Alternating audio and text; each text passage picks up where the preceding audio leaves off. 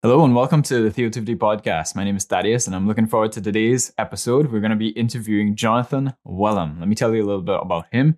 He is uh, from Rocklinc Investment Partners, Inc. It's an independent investment management firm focused solely on creating portfolios of high quality assets customizing customized to their clients' needs of protecting and growing their wealth uh, tax efficiently over time. Now, prior to founding Rocklinc um, in 2009, Jonathan began his investment career with Portland Investment Counsel, formerly AIC, in 1990 and served as a member of the firm's senior management team. In September of 2009, AIC's retail mutual fund based business was sold to Manulife Financial. In 1995, Jonathan was named Fund Manager of the Year by the Investment Executive magazine and in 1997 awarded the Fund Manager of the Year at the Canadian Mutual Fund Award Gala. In addition, Jonathan was a recipient of Canada's Top 40 Under 40. Jonathan is one of the advisory board of the Oak Centre, a board member of the Canadian National Christian Foundation based in Ottawa, Ontario, and serves as an elder at Trinity Baptist Church in Burlington, Ontario. Jonathan has been married to his wife Heidi for 30 years, and they have four children Johanna, Jonathan Jr., David, and Christina. Jonathan holds a Bachelor of Commerce and a Master of Business Administration degree from McMaster University and a Bachelor of Science degree from the University of Waterloo. He completed his formal education with a Master of Arts degree in Theology and Philosophy from Trinity Evangelical Divinity School in Chicago, and he ho- also holds the designation of Chartered Financial Analysis, CFA. So, a very well credentialed uh, individual, an accomplished man, and a wise man, a godly man. I'm looking forward to today's episode as we talk and discuss a little bit with Jonathan. The Theotivity Podcast. Theotivity is the place where theology and creativity come together. Here you'll find audio narration of articles, episodes exploring the faith, culture, the arts and media, systematic theology, apologetics, guest interviews with Christian thinkers, creatives, pastors, theologians, and much more. At theotivity.com, you'll find articles and resources to help you grow in your faith, as well as a portfolio of creative works. Like, share, and subscribe to stay up to date on the latest content.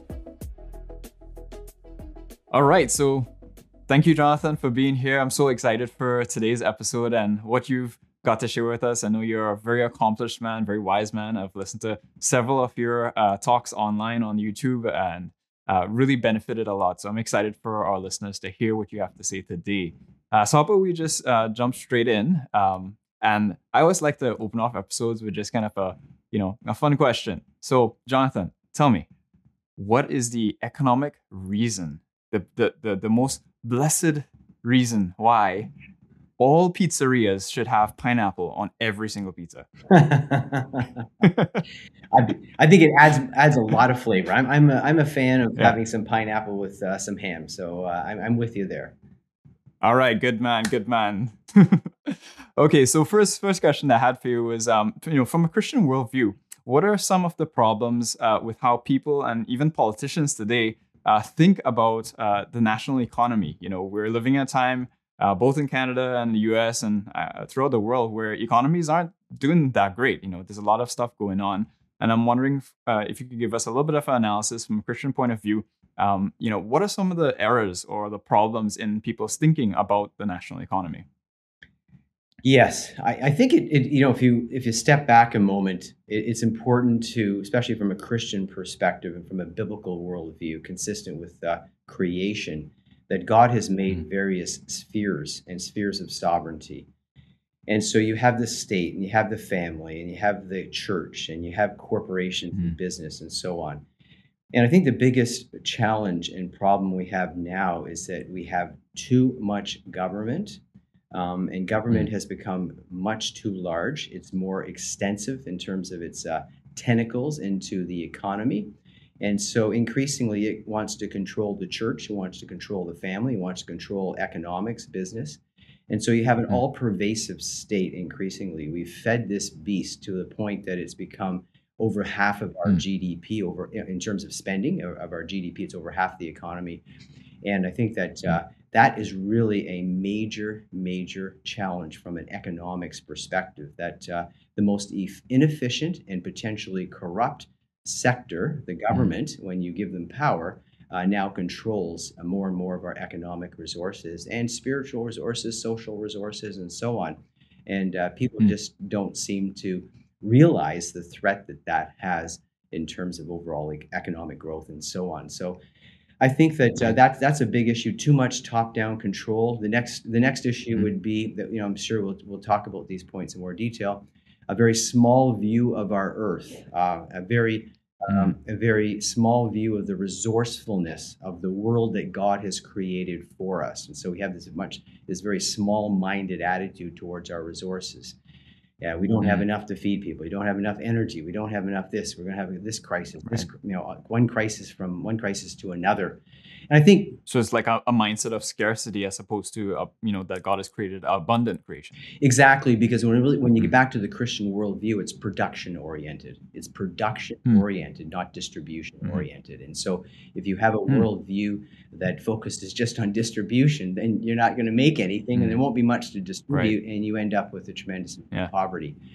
Um, That's a good distinction. I like. I love how you categorize that production versus distribution um, because distribution implies that there's this like limited pie basically that you have to distribute and cut up for everybody to get a piece of the pie whereas production is saying that no um, actually we've got the re- raw resources that we can make more pie absolutely it's not a zero sum game that god has mm. given us tremendous resourcefulness and resources in the earth and we are to develop those resources and to take out mm. poverty i mean after the fall i mean uh, you know before the fall uh, work was something that we were created to do because it's a reflection of God, who is a worker.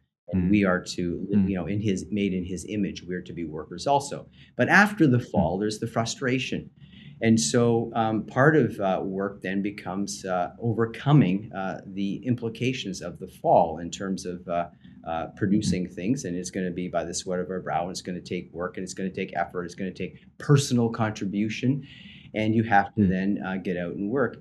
And um, but so so we've got this issue of poverty. We've got this issue of um, of uh, problems that uh, exist because of the fall, and we're going to overcome those. How are we going to overcome those?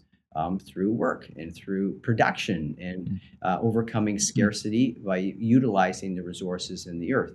And of course, I'm speaking here just on the economic side. I mean, there's a whole the spiritual side, which is uh, critical, and uh, we'll get into that also. But just from an economics perspective, uh, we've really yeah. shifted in the last, I say, couple of decades to just distribution. Mm-hmm. And uh, that, that leads mm-hmm. to socialism and it leads to less production, yeah. less wealth creation, more government, mm-hmm. more inefficiency, more ineffectiveness, yeah. higher prices, less goods, mm. inflation, lower standards of living. Mm. And that's what we're really seeing uh, in, uh, in, in, in, you know, in North America, in our whole Western world. We're seeing a tremendous mm. collapse in the standards of living because of mm. our um, you know our our views now have become uh, much more socialistic and the government controls too many of the resources and people aren't prepared to work and in some cases mm. the government doesn't even give us access to the resources which is also an overstepping of their bounds when they restrict the resources that God has given us to utilize mm. uh, for his honor his glory and for our good yeah so you would say then that um, from a Christian worldview and a Christian way of thinking about economics, that uh, a more free market model is in line with what the Bible um, prescribes in terms of how economies should, should run, as opposed to a more socialist or communistic, um, you know, top-down governance sort of way. Absolutely, the Bible yeah. has no mm. support mm-hmm. for socialism whatsoever. This is mm. something mm-hmm. that I think is, is, is really horrifying to see uh, Christians mm. fall into this temptation that the state should be involved in education. The mm. state should be involved in healthcare. It should be involved in all these different areas. No, it shouldn't. Mm. Um, we need mm. to have a free competitive market, and that will produce the you know the products and services at a much lower cost, and in also in a fair, uh, a much more fair way. We're seeing the uh, partiality of the state now. And, uh, and then it's very hard to stop them when they get into a sector and they control it. Then it becomes driven by their own ideology, uh, and it's not a free market anymore. A free market unleashes the talents and the gifts and abilities that God has placed in each of us. And to limit that is to limit um, the production uh, of wealth for everybody. and it becomes uh, you know everybody will become poor, um, other than the very few people who control the whole mechanism. And uh, and so the free market is definitely consistent with a Christian worldview of human freedom, of human responsibility, and that wealth is not created by the state; it's created by individuals through personal effort, merit, and sweat and uh, that's mm-hmm. the only way that wealth is created. And so, uh, yeah, the, yeah, you know, the Bible. I always like to tell people, you know, uh, when the government's giving away money and so on, that the government doesn't actually have money; it has your money because it, it, gets all of yeah. its resources through, you know, force of coercion through taxation. Yeah, right? we should be offended when the government sends mm. us a check and it says you should thank us. No, no, no. We should be very yeah. angry because they've actually taken our money, as you say, through a mm. rapacious tax system repressive mm-hmm. tax system. And then they put it through an inefficient bureaucracy, which is mm-hmm. unnecessary, and then send send a check back to us, a portion of it, which is our mm-hmm. money in the first place. And then they hmm. tell us uh, we should be thankful and uh, we should be outraged that that is an abuse of power and something yeah. that uh, is wasting our money and actually wasting our resources. It's not being a good steward, and that's that's mm. it's really immoral and it's an offense against God. Yeah, absolutely. I agree. So maybe tease this out a bit because I, I, like to make sure that, you know, in these episodes, we're not just preaching to the choir because often you can just talk uh, and the people who agree with you are going to be nodding along, but then somebody who's maybe on the other side of the aisle uh, might not be tracking a little bit. So can you maybe tease that out a bit more and make a compelling case, uh, biblically and practically speaking, as to why is it that you know government systems and economies that are run in a more socialistic top-down sort of fashion tend to be less prosperous, less efficient than a free market economy. What are some of those reasons? Well, because of sin. I mean, I think if you really get back to mm. it, you really get to sin. Um, and sin uh, hmm. is something that needs to be kept in check. And the best way to keep that in check is through competition. Mm. and uh, and competition and and uh, is what's going to ultimately keep a lot of that in, uh, sin in check. So if you concentrate power, mm. which is what the problem is when you have government, so you concentrate power in the hands of a few. There is no way that you're going to get the kind of innovation and technology development and creativity released that you're going to mm-hmm. get in a system that allows private property and allows you to keep the benefit, keep you know, keep and benefit from your work. And so it's mm. impossible. It's absolutely impossible. And there's no time in history, and every single example uh, that we've mm. seen now for the last 6,000 years will point to the, exactly the same thing. Statism mm-hmm. leads to poverty. Statism leads to very lack of innovation, creativity. Stat- mm. statism mm-hmm. leads to abuse. Um, and uh, and so you stifle individual creativity, individual gifts and abilities. You you start to focus mm-hmm. on equality of outcome. And when you focus on equality of outcome, that sounds okay. We're, we're using the word equity, which is thrown around a lot in our day. Equity but what we what we really want to do is have is as much as possible equality of opportunity. We want to give everybody mm-hmm. opportunity, mm-hmm. and then we need to celebrate difference differences in outcome because mm-hmm. everybody is created differently. God orders his universe providentially and sovereignly. He hasn't mm-hmm. ordered it for everybody to turn out the same way. That's just not the biblical uh, mm-hmm. biblical model at all. God uh, is going to give some gifts to some people, other gifts to others, and mm-hmm. He holds us accountable for the gifts that He's given us. And so, in a mm-hmm. system that does its best to provide equality of opportunity, but then lets people go, there's no there's no way a social system could even begin to compete with that. Mm. Um, and so, yeah. Good, and in that way too, the social system is is trying to act like God.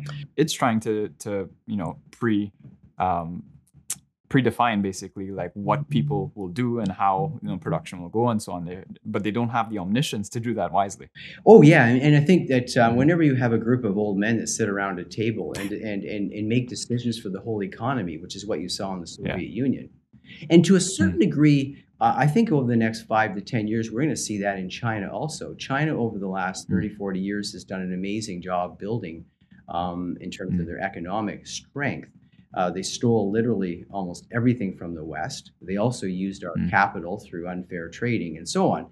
But I think the story is far from over because they built buildings that had no return on invested investments whatsoever. They invested in a lot of hmm. infrastructure mm. that is absolutely useless. Um, yeah, you can build a big fancy building, but if it doesn't have any kind of economic return, should you actually build it? Um, that's a whole mm. different question. And so, in a system where you have to be accountable to every dollar for an economic return, or you lose that money and that money goes into the hands of someone else who is more uh, more adept and more uh, more more skilled at generating return, then you're going to have a, comp- a compounding growth in the economy. But you wait and watch mm. China; they have just wasted money. They've wasted billions and billions of dollars. They now have a hmm. population that's in decline, and they have all these hmm. stranded assets that have no economic return. So um, they've got a lot of debts on assets that don't have a return. If you're going to create um, if you're going to build assets and then you're going to put debt against it that doesn't have an economic return, that's going to lead to a collapse.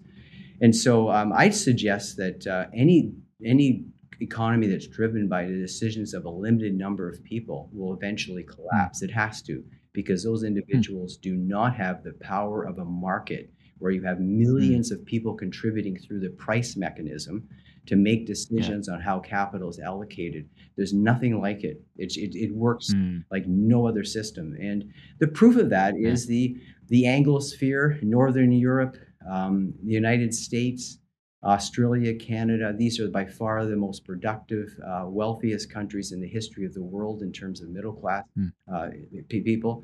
And those are all countries that were heavily influenced by the Reformation and by Protestant Christianity. Mm. Mm. Very interesting, yeah, because uh, China is often the objection that's brought up in terms of you know trying to argue the the benefits of capitalism and free market over a more uh, top-down system. And a lot of people look to China and say, "Well, look, China did it. They're they're prosperous. They're doing well."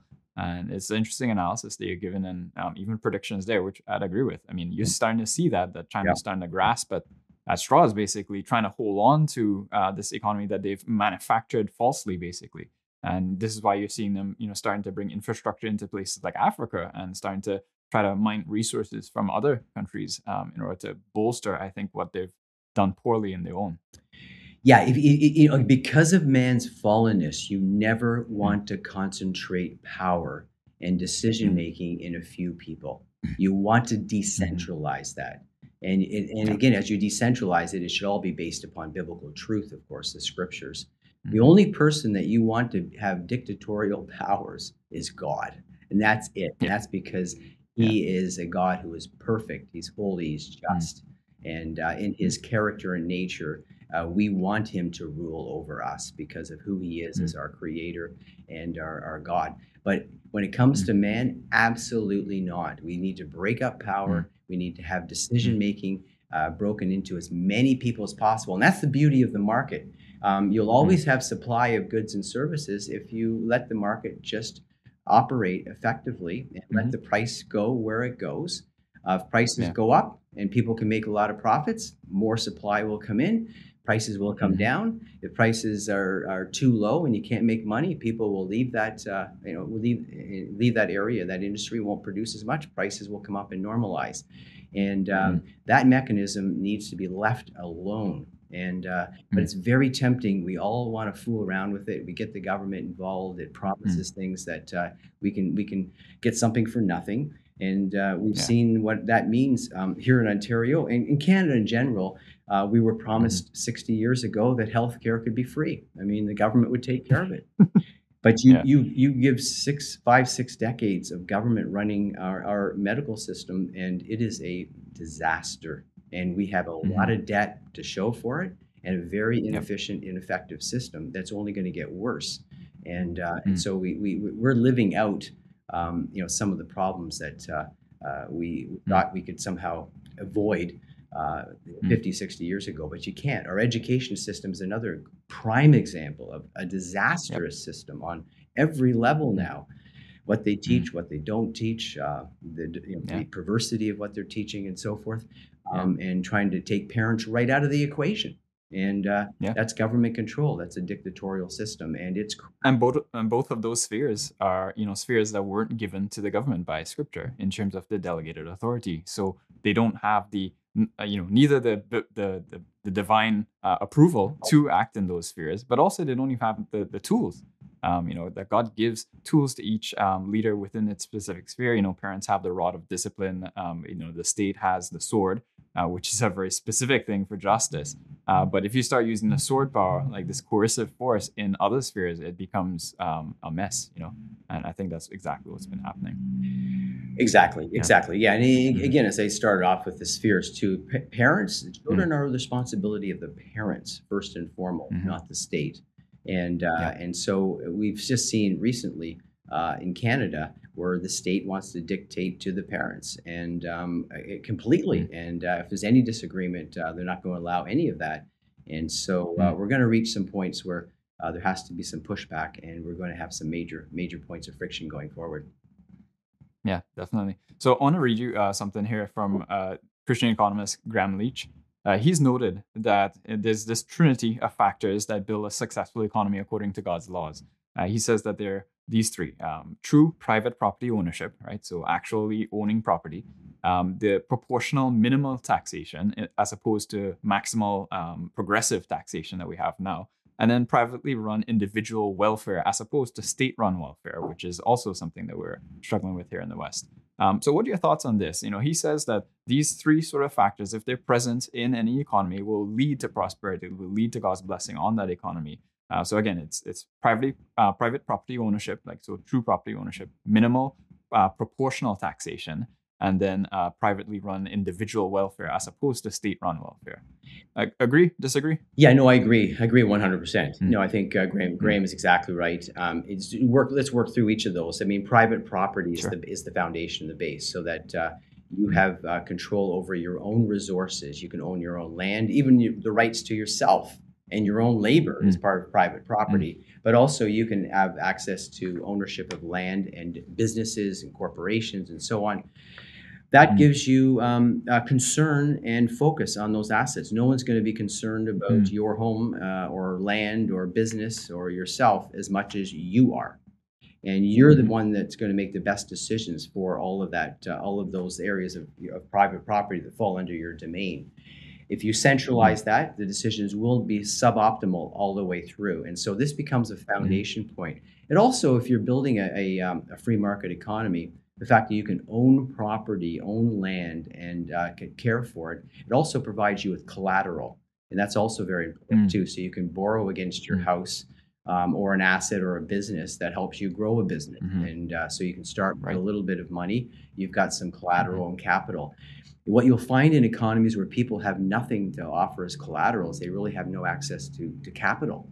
And so that can hmm. starve mm. them. And, and even if they have good ideas, they really can't make them work. And so private property right. is essential. It limits the government and it also stops people from stealing because uh, that's yours mm. and they can't take it away from you. So a whole system of, enti- of title mm. and hmm. making sure there's property, proper ownership laws and so forth as, you know, so there's yeah. predictability in the future too. You're not going to make long-term economic mm. decisions if you think your mm. assets are just going to be taken away from you. And you right, see, there's a basis for security and taking risk, even right. If like you can own your house, for example, absolutely. actually own it and not have to, you know, let's say continuously pay taxation to keep your property, um, you know, then you can take risk because you're like, okay, well, at least I own my my land, my property, my my house, and you know, I can risk starting a new business that may fail, but you know, I own my house, so I'm not going to lose that unless, of course, you you take it as collateral uh, against a loan or something. Exactly. If you if if yeah yeah, but then you're trying to make a good decision, hopefully. I mean, if you don't, then the mm-hmm. money's going to go to the hands of people who uh, hopefully will make better decisions. But um, mm-hmm. there's risk, and you want to have venture capital. You want people taking mm-hmm. risk. You want people to mm. um, to try something, and it's not failure if you legitimately go into something, you put your heart into it, and it doesn't work out. Then you start over and you mm. do something else. That's the way it works in uh, in, in the world that uh, God has given us. So I think that the, yeah. if you if you go to any place where property is held in common, um, you'll see it's not very well developed and not looked after. I mean, it's just a great. Yeah. I mean, I could give you all sorts of examples. I don't want to pick on certain. Yeah. Uh, say, certain. Graham gives the example actually like of um, bathrooms, right? People clean their own bathroom. Yeah. They take care of their own bathroom. But public bathroom, who goes into a public bathroom and starts cleaning? It? Yeah. It, right? And if you look at the way, um, uh, unfortunately, the way they've uh, given land to um, the indigenous people uh, of Canada, First mm. Nations, and so forth. Same thing in the United States. Um, the land mm. never gets developed properly, and people live in just total poverty. The second mm. item you mentioned would be proportionate tax and minimal taxation. And the reason that's important is because um, you must starve the beast. You have to mm. keep government at a certain size.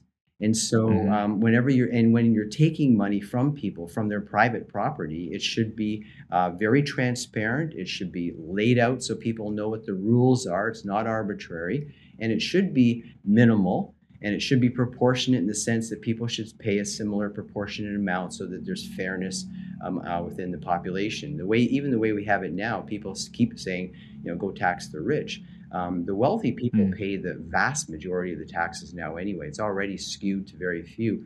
Part of the problem we have is that yeah. too many people pay no tax. And so they don't mm. feel it. And they'd be better if they felt the oppression of government and pushed back more um, than uh, getting, yeah. getting a free ride. But having said that, the mm. biggest issue there is keeping government in its lane and making sure that when hmm. money is taken from us through taxation, it's fair it's it's not mm. overly large and it's very transparent, so we know exactly what the rules of the game are. And so the government just right. can't come along and uh, say, "Hey, you know, you owe us you owe us money," and that can that happens mm in some economies. Um, they just expropriate mm your assets. And of course, again, mm no one's going to be investing, thinking long term, building capital for everybody if that's the case. And then the last one would be uh, in terms of charities. There's a, this is this is again something where the church has really really fallen down. I mean, Christians should be ashamed of themselves in terms of what they've given up in our economy, uh, handing over our hospitals, our healthcare system to the government. Um, it is far far better for Christian organizations, charitable organizations, to do charitable work. The government does not hmm. have the heart of individuals and people. It becomes usually bureaucratic becomes institutionalized, um, non caring, mm-hmm. non loving. Um, nothing can compete with individuals and charities who are passionate about caring for each other. And this is mm-hmm. this is a big problem. We saw this in you know through COVID also. We saw how the state does not care anything about us. It doesn't care mm-hmm. about long-term care facilities. It doesn't care about um, the pain and suffering when people have funerals and can't attend them. Um, they were, you know, mm. restricted restrict attendance at funerals. Same thing with other celebrations or go after the church.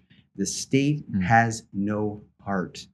The state is mm. not going to be representing God the way individuals or churches are going to be. Um, the heart of God, the care, the compassion, the love, the grace. And so I think these mm. three items, which Graham uh, touches on, are very, very important. And then they springboard mm. out into other areas uh, they, have they have mm. broad implications in terms of our economics and our view of society. Yeah, awesome. We could definitely uh, continue to talk a lot more on that, but I got some other stuff that I want us to cover. Let me uh, shift gears a little bit. So uh, I want us to talk a little bit about currency because that's a, a vital part of um, of e- economies is the currency that we use, right? Um, and I want you to speak specifically to how does God's law um, relate to money as in currency, um, and what's your thoughts on the problems with inflationary fiat currency, which we currently have um, from a biblical worldview? And is there any alternative realistically? Yeah, this is this is a big area. It's a very important area. I mean, mm-hmm. currency. When you think of an effective currency, currency should have a couple of attributes or characteristics. It should be a store of value, which means it mm-hmm. should be stable. If someone gives you money for working, um, you should be able to hold that in your hand for you know a couple days, a couple months without it falling in value um, and being depreciated. That's not that's not really good currency. So stable store of value. It should be a good medium of exchange so that it's uh, accepted amongst people. So it's easy to uh, to use it in commerce. It's divisible. Um, and uh, acceptable, uh, fungible, you know, um, and uh, and it should also you know ideally be portable so you can you know use it very easily. So i think the biggest issue um, we have with our currency is the currency we have yeah it's divisible it's portable and uh, and so on but is it stable in value and what backs it up? And so for years in the western world we had a typically a gold standard or some type of collateral standard that behind the money there was mm-hmm. actually a hard asset that had value so that your currency wasn't just dependent upon the promises of the state, which is what fiat currency means. It means this, the reason reason our dollar has any value is, is, because the government tells you it has value, and then everybody just mm. assumes it has value, and there, therefore, um, you know, we can all use it. Um, and I think that's very unbiblical. The Bible um, talks about mm. um, you know gold and silver as money and um, collateral and um, and the biggest issue that comes up, and you can use almost anything for money, provided it has collateral and some, you know, some purchasing power behind it. But the, the, the biggest problem that we have um, that that's emerged more recently is that um, with with with our fiat currency, and then pulling the collateral backing out of it, which it, it, it, that's occurred over a number of decades, but the, the big change was in the Western world was back in 1971 when uh, Richard Nixon took the gold standard, took the U.S. completely off the gold standard, although it was only partially off right. the gold standard anyway. After uh, Bretton Woods back in 1940, in the 1940s after World War II. But the biggest issue now is that there's really no collateral backing to any of our currencies, just a promise. And what's mm. happened is corrupt governments, dishonest governments, desperate governments who want to spend more money than they have and where and spend more money than they're willing to tax their population with, have started to print the money. And so they start to mm. increase the, the circulation of money. And that is just downright immoral. I mean, the Bible mm. criticizes and uh, condemns, actually, condemns for no, no uncertain terms, um, the watering down of currency and the mm-hmm. you know the the watering down of your of your money. Um, we see this in a number of biblical passages. It gets into proper weights and measures, and so I think the biggest mm-hmm. issue now with currency is it doesn't have a collateral backing, so we don't know what's behind it other than government promises. And the government, mm-hmm. through their central banks, which they say are independent, which is a complete farce. Uh, and joke, mm-hmm. really. Uh, the Bank of Canada is, is, does the bidding of the federal government. It certainly has the last three, four years um, will mm-hmm. will will when pushed just print money, which means it's mm. stealing from everybody else because it's giving people purchasing power without earning it. And it's that mm. purchasing power they have is increased, but the production in the economy has not gone up. And therefore, if you keep doing that and you have a certain amount of velocity, there's going to be upward pressure on prices. So all of a sudden you create inflation. If you create mm. inflation, you're also stealing from people. So this is the challenge we have now. And I think that a Christian view of currency would be much more controlled level of expansion, and you would try to back it with a hard asset. And uh, so it would be forced discipline on the state and on the bank, any central banks you'd have. Um, although I'd, mm. I'd, be more inclined to get rid of the central banks. But um, uh, but but basically collateralizing it and keeping uh, under under wraps the uh, the expansion of the currency because ideally mm-hmm. you don't need to expand the currency at all and what would happen if you had a productive economy prices would go down mm. but the reason yeah. why they don't want prices to go down is because we're in a debt based economy and so if mm. prices go down your home prices go down and it's easier to buy them but people have all this debt against it um, then you're going to run into financial problems because there's way too much debt in the system. And so that's why they like to have this inflation going on underneath the surface because it helps uh, keep the debt uh, debt-based economy going, if you will. Right. So it's like masking the problem that's that's underlying. Um, you know, and it's interesting uh, when you think about it. Um, so we've seen that happen in terms of the prices going down in certain sectors of economy that um, have been allowed for free market forces to, to, to take its, its, its route, its natural route. You see that, for example, in tech, right? Um, look at the cost of computers and personal computers o- over the past, you know, let's say two to three decades. Um, we've seen, you know, computers go from something that only the very wealthy can afford, and through innovation and and, and you know, um, companies uh, providing a lot of competition with one another and pushing one another uh, the consumer has actually benefited as the prices of computers have gone down in technology as a whole. And I mean, that's not even in a true uh, free market uh, in its truest sense, but um, we saw some of that play out. And how much more could that play out um, if that was allowed to happen um, economy wide, basically? A- absolutely, absolutely. If you if you go mm-hmm. back to uh, the 50s or the 60s, 1950s, 1960s, um, mm-hmm. People generally, even a working class person, blue collar person with a reasonably good blue collar job, worked in a factory mm-hmm. or something like that, um, their salary, their annual salary might be um, 50% of the price of buying a home um, and, mm-hmm. uh, and on one income. And so the productivity and the wealth levels were much, much higher even when I graduated, I started buying, uh, you know, buying home in uh, ni- early 1990s. I mean, the first home I purchased uh, was well less than uh, um, well, I, my, my, my income at that, at that point would have been probably 70, 80% of the value of the house. Um, hmm. what's happened is by expanding the size of government and socializing everything and just increasing debt and spending beyond our means and printing money and so forth, is that incomes um, have not gone up. Incomes since, I think, since the early 90s maybe have doubled, and home prices have gone up by four or five times. So, mm. uh, and then taxation's gone up and so forth. And so, what we've seen here yeah. is the government size and uh, and bureaucracy have just crippled our economic prosperity and productivity. Mm. And so the only way to reverse that is not more government. I mean, you listen to people and they say, well, we need the government to help us more. It's like, no, get the government out of our lives, get them yeah. out of the economy, yeah. people. You don't seem to realize yeah. that they're already over 50%. Mm. And if you if you give an inefficient, unaccountable, and now increasingly unjust and, in, and mm. corrupt mm. system over half of the mm. assets in the economy to run, then it's game over. You're, you're not going to have a product. You're not going to grow. And so um, mm. this this is people just don't understand basic, basic economics. It's far better to have mm. the private sector in competition uh, working night and day figuring out how they're going to do it better than handing stuff over to the government to do. Yeah, absolutely. And I tied even to um, just the overall secularization of our societies.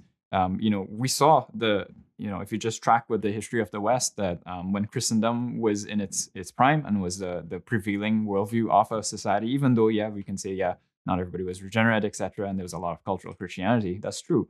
Um, but it, it, the gospel is powerful. It's a powerful seed, and um, it it created um, the economies that we're still actually reaping some of the benefits from, which is is, is interesting. Even as um, you know, secularism has come to replace a lot of the Christian thought that um, once captured the Western mind.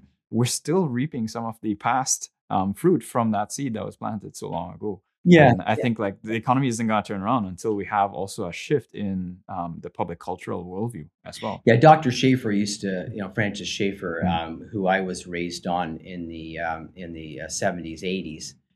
Yeah. Um, before he passed away, he used to say that we're living off of borrowed capital, and uh, he mm-hmm. was exactly right. And what's happened, mm-hmm. you know, really the last say four, five, six years, is that all mm. that borrowed capital really has been been exhausted, if you will and so now we're mm. wondering, I mean, more and more people are wondering, what exa- why why did the West exist? Why where all this freedom mm. come from? Where does this wealth come mm. from?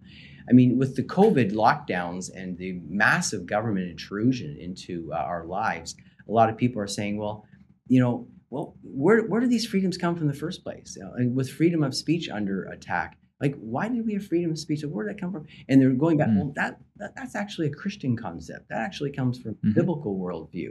Um, and a lot of them are, for the first time, trying are starting to go back to uh, understanding what what is Christianity, what is Christian worldview, and uh, we don't mm. appreciate what we have um, been given um, in our, our history in the West.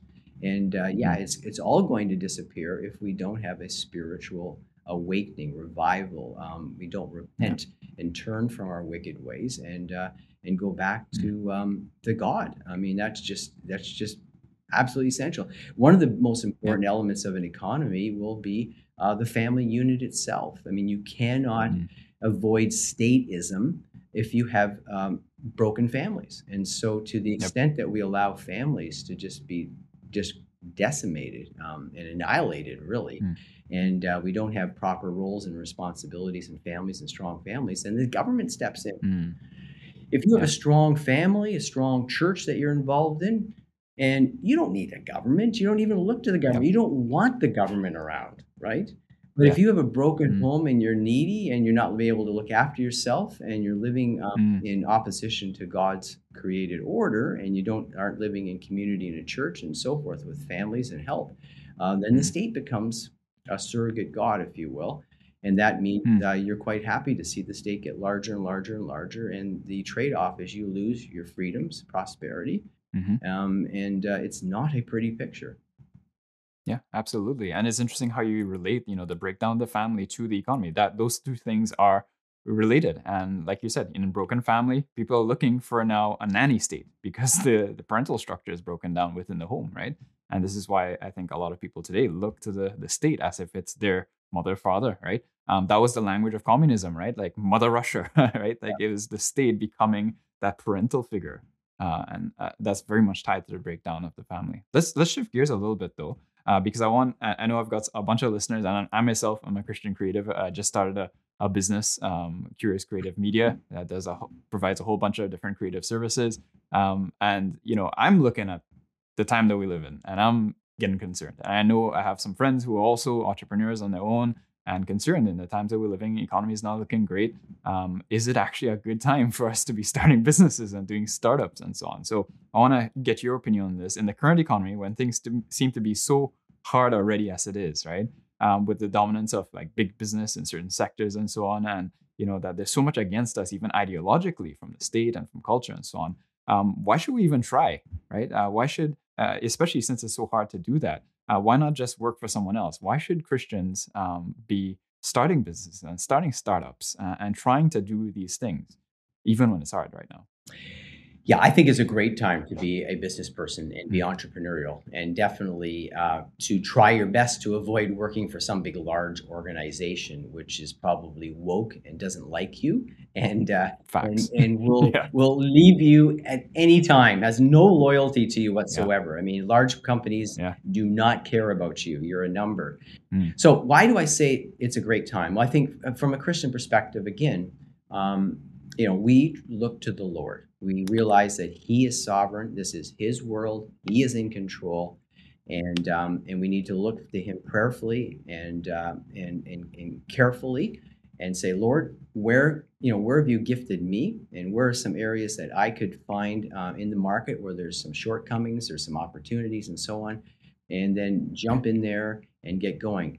I think that um, as we've seen recently with Anheuser Busch with Disney, with Target, mm. that these big companies are just falling in on themselves. They're collapsing in on themselves. Their ideology mm. is sinking them. And so mm. I don't think they're as necessarily as hard to compete with as you think. Um, yeah, hmm. they've got some rules and regulations, and they'll maybe throw a, a, you know they'll a sledgehammer at you or something like that. But the reality is, is so many of them are driven by false ideologies. These are ideologies that mm. do not fit with the real world, God's world. And so I hmm. think there's avenues of competing against some of these large organizations and coming up with products and services that are mm. of redeeming value and based upon Christian principles. So I think uh, you know the the going public of Public Square in the United States just this week, mm-hmm. um, where you can now go on a central database and you can make all sorts of gifts uh, or, or, products, I should say, products and services you can offer that uh, aren't mm. going to be based in some ESG woke world environment.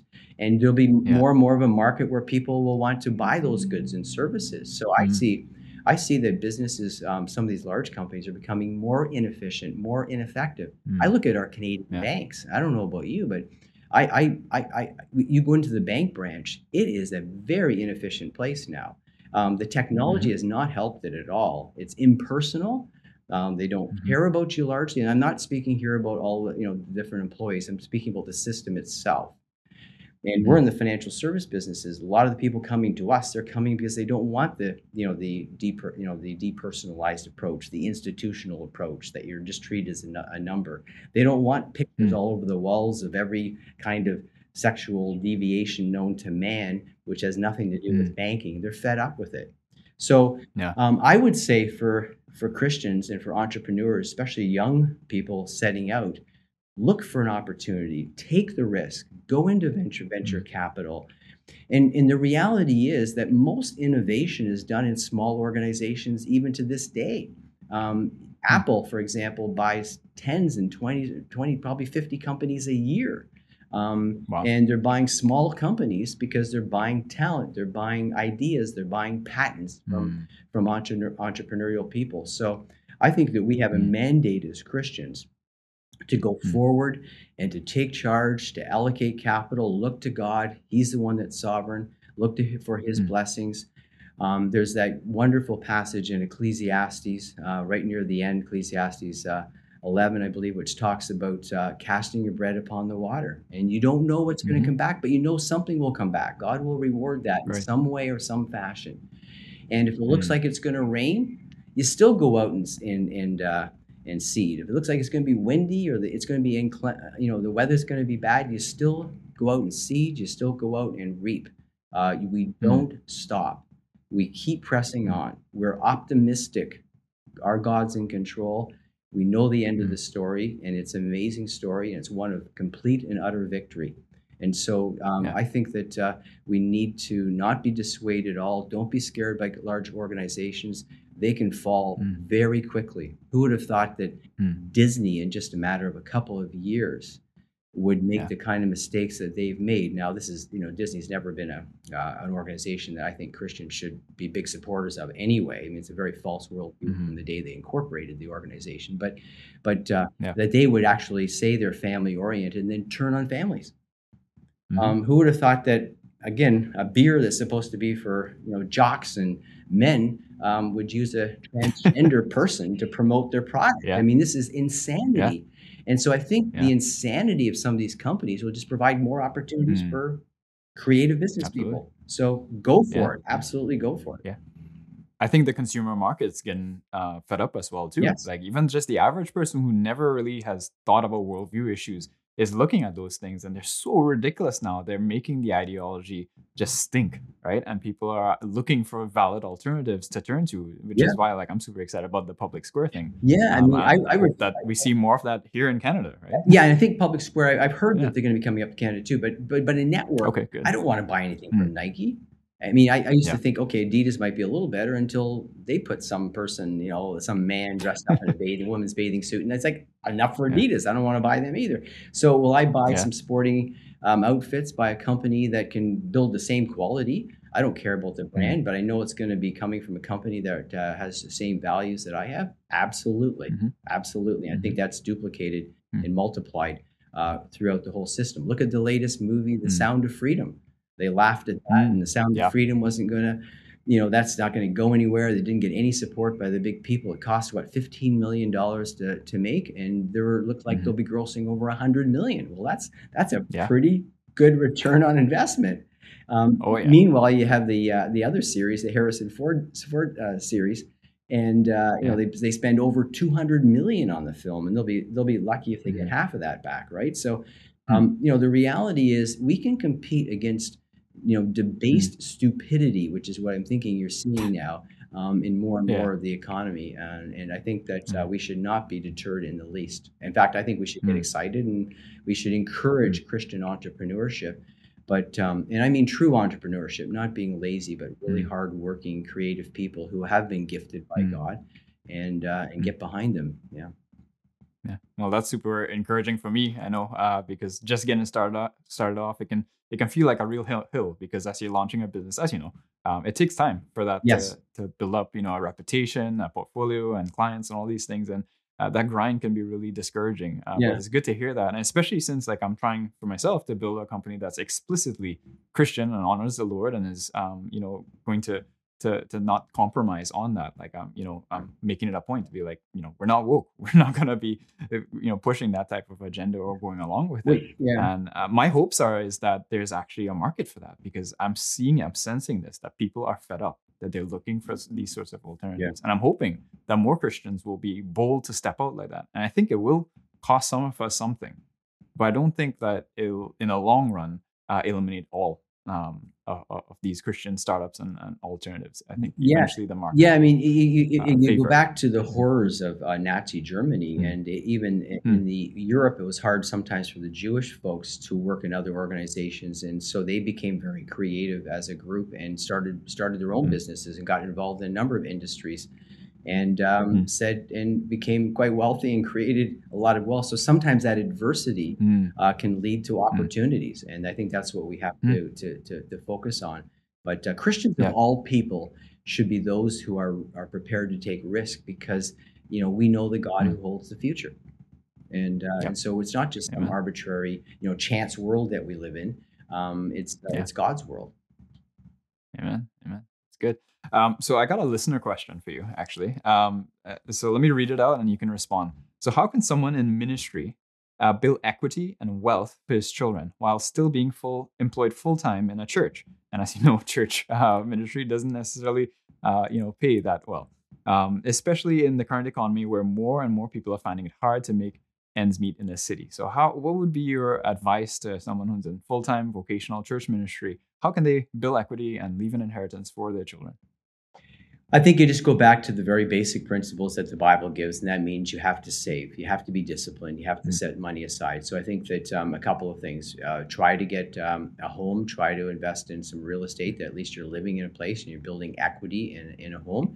Mm-hmm. And then I mm-hmm. think it's critical that um, you have a budget and you lay out exactly what you're going to be spending and you then mm-hmm. set aside um, a small amount of money and what you can what you can save out of that even if it's a small amount it will compound and then set that mm-hmm. aside and invest that money um, and just try to find a place where you can invest it in a sane sensible investment program um, and uh, mm. there's really no. I happen to know a company that uh, does investments.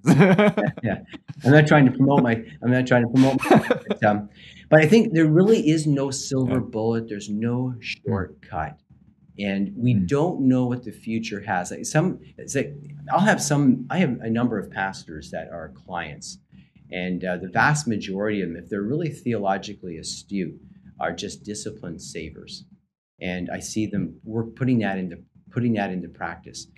And there's others that are kind of um, you know they worry about they inordinately worry about things. These aren't some of the, you know the leaders, um, but there may be smaller you know pastors, and they worry about the future and they worry, worry, worry, worry, worry. And I'm thinking, you're a pastor, you should be more, you should have more confidence and more faith and stuff. And then they end up saving nothing.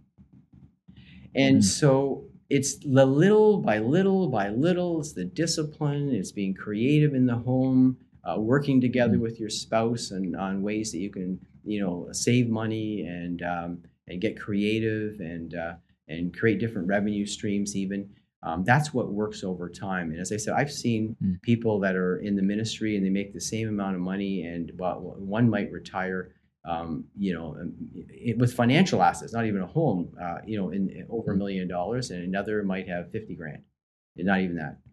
And it was just the discipline over the time. So I think that again, mm. that is, set aside a little bit, have a budget, be very careful, think long term. Don't let the current events um, cripple you from sticking to the proper principles of saving and being uh, financially frugal and disciplined. And uh, part of that too is, you know, and is, is to give money to church. I mean, the, the Lord gets mm. the, gets it off the top, right? That's part of uh, tithing. Mm-hmm. I think mm-hmm. it's very important uh, to first give back to the Lord, even when it hurts. Um, that's that's what that's mm-hmm. what that's what that's what you're supposed to be doing. You're trusting the Lord. I came from a home. Mm-hmm. Uh, my father was a chiropractor, and he used to be very generous uh, to the church. And he always said, "You can never outgive the Lord." And uh, he owns the cattle on a thousand hills. And so he was always yeah. a good example of that. And so i think you know first give to the lord second take care of your family um, and uh, have a disciplined budget set aside money aside and try to buy assets that are you know going to hopefully go up in value and protect your purchasing power over time starting with some real estate and then building out from mm. there. Yeah. Mm. yeah. So you would say prioritize uh, in terms of if, if they're trying to say, you know, what do we save to invest in? Uh, what would be some of the asset classes, let's say, that they should be prioritizing investments in, um, particularly because they don't have a whole lot of cash flow? Um, yeah, I think they should find an investment vehicle that's going to be just very disciplined in long term and, and uh, investing in really healthy quality businesses or mm-hmm. harder assets, could be property things like that. So, mm. um, look, I, mm-hmm. I, operate in the stock market. The stock market is a wonderful way to participate in directly in equities in businesses. And I mm. think that um, it's a very efficient way of doing it. It's a wonderful opportunity. And um, so I, I, I, would say, you know, you're going to have to probably find a fund or someone who's operating something that um, mm. you know they feel comfortable in what's going to be you know consistent with their principles. I mean, I mean, we as a company right now we look at the market and we say, yeah, it's going to be tricky, it's going to be a challenge, but that doesn't stop us from investing in high quality companies that we think are trading at good prices, and then mm. being patient over the long term. I mean, the alternative is you don't save or you go and spend mm. money you don't need to sp- spend and that's not a proper alternative either. We have to trust the Lord. I mean, the, the Bible gives us all of these examples that Christ speaks to these issues in many of his parables and examples. Um, we mm. are to use our resources wisely and we're to put them to work. We're not to put them underneath mm. our pillows. Um, we, mm-hmm. have the, the, the, example of the talents, and the, the one that got yeah. in trouble was the one that just gave back what he got. Um, mm-hmm. We are to put our time, effort, money to work. And uh, mm. if it goes down in value when we can't control it, um, that's so be it. That's the nature of the beast. Um, that's not what we mm. want, but that doesn't justify concerns over the future. Does not justify not being obedient to God. Mm. Yeah, that's good. Good word, and hopefully encouraging. Um, so let's let's end it off uh, with a, a question um, uh, that that's more aimed at uh, for those in ministry and pastors. You you yourself are elder in a local church. And I love the perspective that you bring as well. But not every church is going to be blessed to have an economist as an elder, right? Uh, and as a pastor. But uh, in your experience, what's you know some of the most misunderstood, perhaps, aspects of the the economy and economics uh, that Christians and pastors um, you know seem to get wrong, and how can pastors particularly equip their people to think Christianly about economics uh, and perhaps you know maybe why should they have some sort of urgency? Obviously it's maybe not the thing that you preach on every week but why should there be some concern about equipping your people in this way as well? Yeah and i think that um, let me let me let me just let me just read uh, i'm just gonna i have a quote here from uh, warren brooks and let me just um, let me just read uh, from that. I think it's a very helpful quote. He says a national economy like an individual business or a specific product, is the sum of the spiritual and mental qualities of its people. And its output mm. value will only be as strong as the values of society. And uh, he says there's many examples of barbaric societies which practiced the free market of the jungle and finally perished in the poverty of hedonism. Without the hmm. civilizing force of universal moral standards, particularly honesty, trust, self respect, integrity, and loyalty, the marketplace quickly degenerates. A society that has no values will not produce much value. A nation whose values are declining should not be surprised at a declining economy. And as one person says, a dollar is not value, but representative of value, and at last of moral values. So, what I'd say wow. the Okay, hold, hold, up. Can you give me those quotes? Like, send me those quotes because I'm gonna put them up on yeah, the screen yeah, for this episode. Yeah, yeah, it was great. Everything that happens in the family, in the church, mm. our consistency with God is what gets infused in our economy, in our society. Mm. The church is not separate from the economy, from business, from the government. It's what sets the whole tone of the ethics, morality, the standards, uh, the mm. law that's going to be in the society and in the businesses and in every area of the economy. And so this idea, I think that the concern is that you know you go to church, we we compartmentalize the sacred, uh, we worship mm-hmm. God and on Monday and so forth. It doesn't have uh, an implication out into the everyday life. That is probably one of the biggest um, uh, mistakes that we have made over the last number of decades in in the West. Mm that it is our biblical understanding, our biblical law, our biblical standards, biblical morality that must infuse every single area of life. If our Christian yeah. morality and standards don't underpin our biology, our physics, our chemistry, our political science, our sociology, our, our, our economics, our finance, we're going to be in trouble. All of these hmm. areas are under the lordship of Christ and they all have to be controlled by governing ethics and morality and um, integrity, honesty, and uh, and so on. And so I think that's the biggest mistake. What happens in a church is mm-hmm. what ultimately is most important.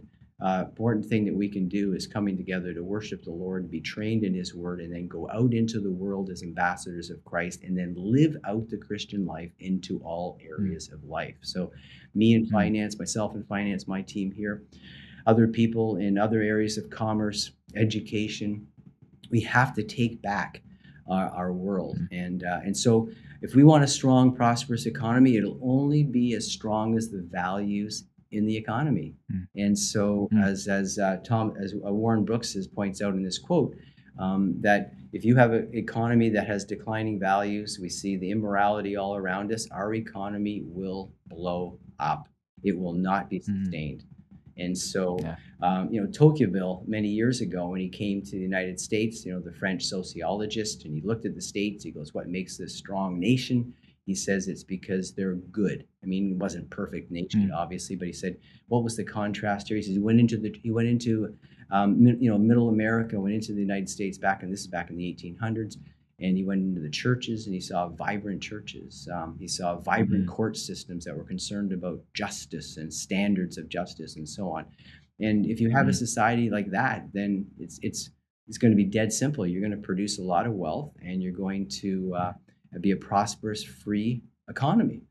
And um, Mhm. but if you don't have those values and uh, and they they decline, then your your economy is going to decline, and your dollar ultimately will decline. And that's what we're seeing in our own economy. So uh, that's that's Yeah. the biggest thing that our, our uh, Christian morality and ethics um, need to infuse every area of life. And so what a pastor is Mm. doing on Sunday is just the tip of the iceberg of how that must then work out into Mm. all of society through the congregants and through the members and adherents in that church. That's so good. That's so so good. And I hope that was uh, helpful and inspiring to you know Christians and pastors and church leaders especially. Um, perhaps uh, do you have any um, as we close off? Do you have any resources that you could point people to if they're looking to get a, a, a Christian understanding of uh, economics and how the Bible should inform how they think about it? Uh, are there any books or maybe video lectures or whatever type of resources you want to point people to that can help them on that journey? Sure. I mean, what I could what I could do, uh, Thaddeus, is maybe to send you Mhm. something that you could post. I could send a number of books. Sure. I think that would be helpful rather than maybe rattling Yeah. off some now. But uh, just give a bit of a bibliography uh, of. Uh, of Mm-hmm. a handful of books that I think are quite helpful. Um, Dr. Grudem, Mhm. Wayne Grudem, has uh, a couple of books Mm. also on economics that I think that are excellent. I studied under Dr. Grudem Mhm. at Trinity Evangelical Divinity School back in the late 80s. And uh, he's written, uh, he has a big systematic theology book too, but uh, he's also written on God, government, on wealth creation, and uh, some very really helpful biblically oriented work, which is, uh, um, I find, Mhm. an, an easy read too uh, for people. But Yep. I'll, I'll send along some uh, books and then you can just attach them to the uh, All right. podcast. Yeah, absolutely. I'll make sure to put those in the episode description and links to all of the resources. Awesome. Well, thanks so much for your time. Um, Jonathan, can you tell people where they can find you? Um, you know, where they can find out perhaps a little bit more about Rocklinc as well? Sure, that probably the best way of tracking us down. is you- I mean, you can go to our website, which is just rocklinc.com, and Rocklinc is Mhm. spelled R O C K, rock, which is easy to to uh, to spell, but link is the tricky one. So it's L I N C, not K. So we did spell it incorrectly, but uh, it gave us a .com um, address right away. Yeah. So rocklinc.com, and um, and then they can also. Uh, uh, anyone wants to send me an email, it's easy to get through to me. Just J Wellum. So my last name, you'll see it there, J Wellum at rocklinc.com. And uh, and uh, if you go on our website, also there's phone numbers there too. And uh, we're very accessible. Uh, we love talking to people. We have about 270 families or, or more now that we look after. And uh, the majority of those are probably Christians, but you know we look after anybody who wants to have prudent, long-term, disciplined wealth management. Awesome. Well, thanks so much for your time. I hope you guys have enjoyed this episode. I know I have, and I hope that you took away something that you can then put into practice uh, in your lives. So until next time, Soli Deo Gloria. Thanks for listening to the Theotivity podcast. If you found this content helpful or edifying, please leave a review on Apple, Google, Spotify, or wherever you listen to your podcasts. Also, follow us on social media and consider sharing this episode to help Theotivity reach others as well. Check out theotivity.com for resources, info on how to support, and subscribe to our monthly newsletter to stay up to date on all the latest content. Until next time, live and create to the glory of God.